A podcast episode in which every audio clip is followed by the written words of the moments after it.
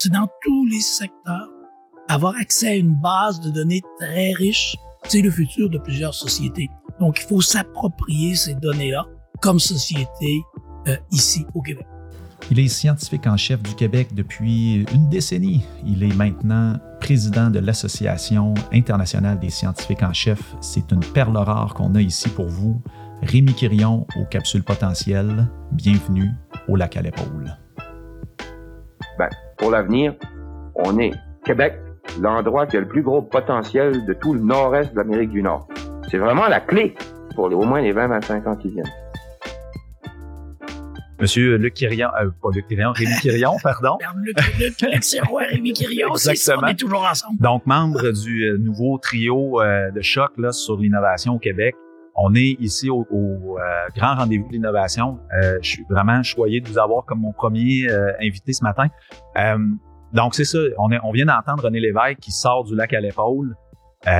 qui dit aux Québécois, on se, on se doit d'être propriétaire d'un potentiel donc, ma question que je pose à mes invités, à tous les balados, quel est ce grand potentiel qu'on a ici au Québec et quelle est la clé qui va débarrer ce potentiel-là puis qui va nous amener pour les 20-25 prochaines années. Écoutez, René Lévesque s'est trompé, on est 60 ans plus tard. L'année prochaine, ça va faire 60 ans euh, du moment à laquelle épaule. Euh, donc, tu sais, on, a appris à cette époque-là à se projeter dans un avenir, à être audacieux, donc aujourd'hui, s'il y avait un grand potentiel euh, évident, mais qui demande de l'audace, quel est-il? Je commencerai en disant euh, par rapport à René Lévesque, Monsieur Lévesque, certainement nationalisation de l'électricité et le Québec va en bénéficier encore pour les 50 prochaines années. Encore plus probablement. On parle euh, d'énergie propre, on parle d'énergie verte, ça nous amène vers l'hydrogène vert, vers l'aluminium vert. Donc les impacts de ces, ces décisions-là dans les années 60, c'est énorme, même encore aujourd'hui pour le Québec de demain. Prochaine étape, je dirais, ce sont les données. Mm. Le pétrole, entre guillemets, prochain siècle, c'est les données analyser de différentes façons l'intelligence artificielle, etc., etc.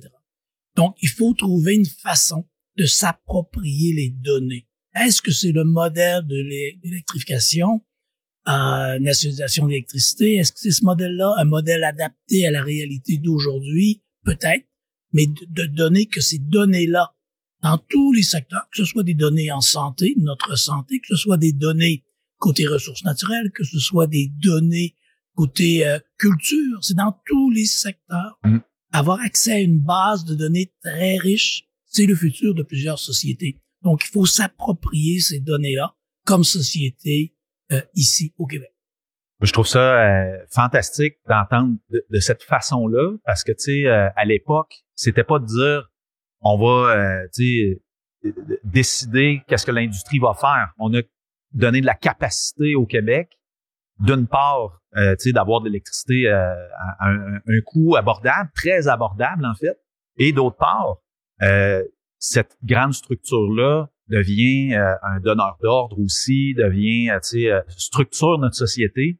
Puis encore aujourd'hui, vous l'avez bien dit, là, on, on, va commencer à peut-être avoir le plus gros retour sur cet investissement-là, mais c'était clairvoyant à l'époque. Puis je pense qu'aujourd'hui, effectivement, la donnée, elle est là c'est une richesse, c'est peut-être intangible des fois, mais euh, c'est quelque chose qui existe, puis euh, qui est un petit peu le Far West. Euh, on voit les grandes corporations, on les nommera pas, et elles se sont appropriées cette donnée-là et elles font des fortunes avec ça.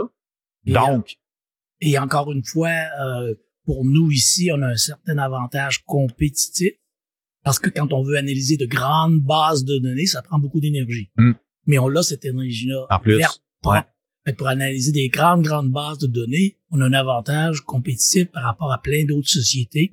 Donc, il faut, il faut bien le faire, parce que ça peut être sensible à donner, surtout si ça vient près de nous, la santé. Mais ça peut se faire, ça peut bien se faire, et ça pourrait devenir euh, la prochaine grande richesse, richesse du Québec pour les 50, 100 euh, prochaines années.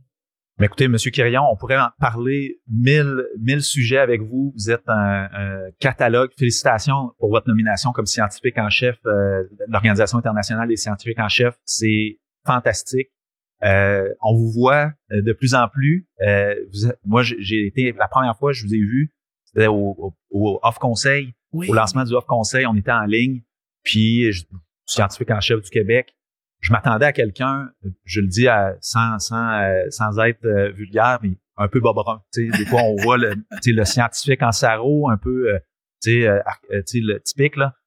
Euh, je, connais maintenant de plus en plus de scientifiques, puis c'est pas vrai. Là. Euh, moi, je, dis souvent que les gens qui sont dans la dans, l'innovation, qui sont dans la recherche, il y a comme un il y a un fond d'artiste là-dedans. Il y a un fond de, contestation. Il y a un fond de vouloir changer les choses. La créativité. Un bon chercheur, c'est comme un bon euh, un artiste. Faut vraiment avoir un nez, savoir où aller. La prochaine chose, on peut pas tout prévoir. Et ça, c'est un bon chercheur, d'être très créatif. Puis on aime ça être un petit peu dans dans la périphérie, dans la marge. Mais ce que je trouve la beauté de la science à quelque part, c'est qu'on se réconcilie facilement avec l'erreur des fois. Tu sais, quand, quand la preuve est faite, on l'adopte, tu sais, puis on y va. Tout à l'heure, euh, peut-être simplement élaborer là-dessus, on a parlé de l'échec. Vous avez parlé de l'échec sur le, sur le, le, panel. Euh, on en a parlé dans notre balado aussi.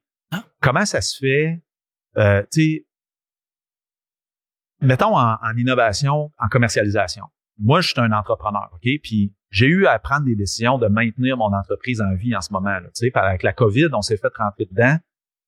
Parce que, tu sais, une des raisons, c'était, écoute, si je, si je déclare faillite dans mon entreprise, c'est une faillite personnelle. Parce que, tu sais, nous autres, on est attachés, les, les, entrepreneurs, les fondateurs, on est très, très souvent attachés sur les, euh, sur les dettes de l'entreprise, personnellement.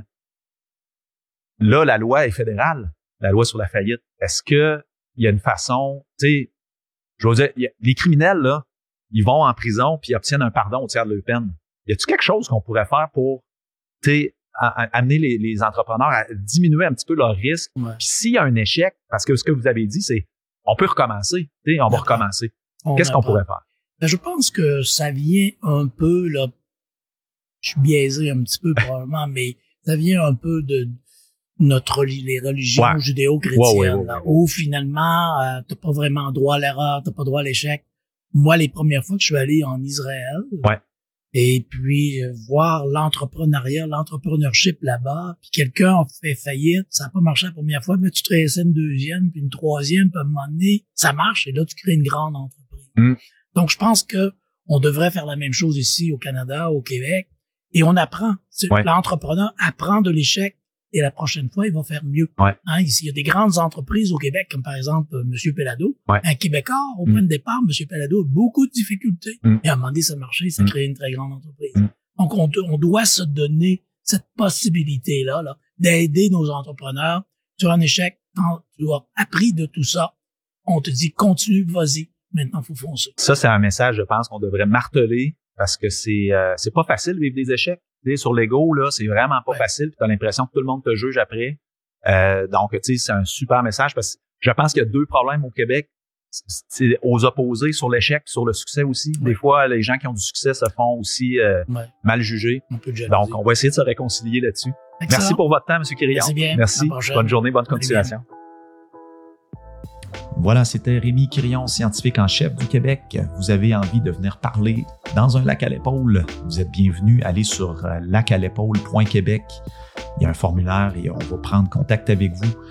Vous aimez les épisodes, n'oubliez pas de partager, de mettre des étoiles sur les plateformes, ça nous aide à nous faire découvrir. Lac à l'épaule est une production en collaboration avec le mouvement des accélérateurs d'innovation du Québec. On a tout ce qu'il faut pour faire du Québec cette nation qui est riche de son intelligence, de sa créativité et surtout de son audace. On veut changer le monde, ça se fait une personne à la fois. Aujourd'hui, peut-être vous. Merci beaucoup. Mon nom est Charles-Olivier Roy. À bientôt.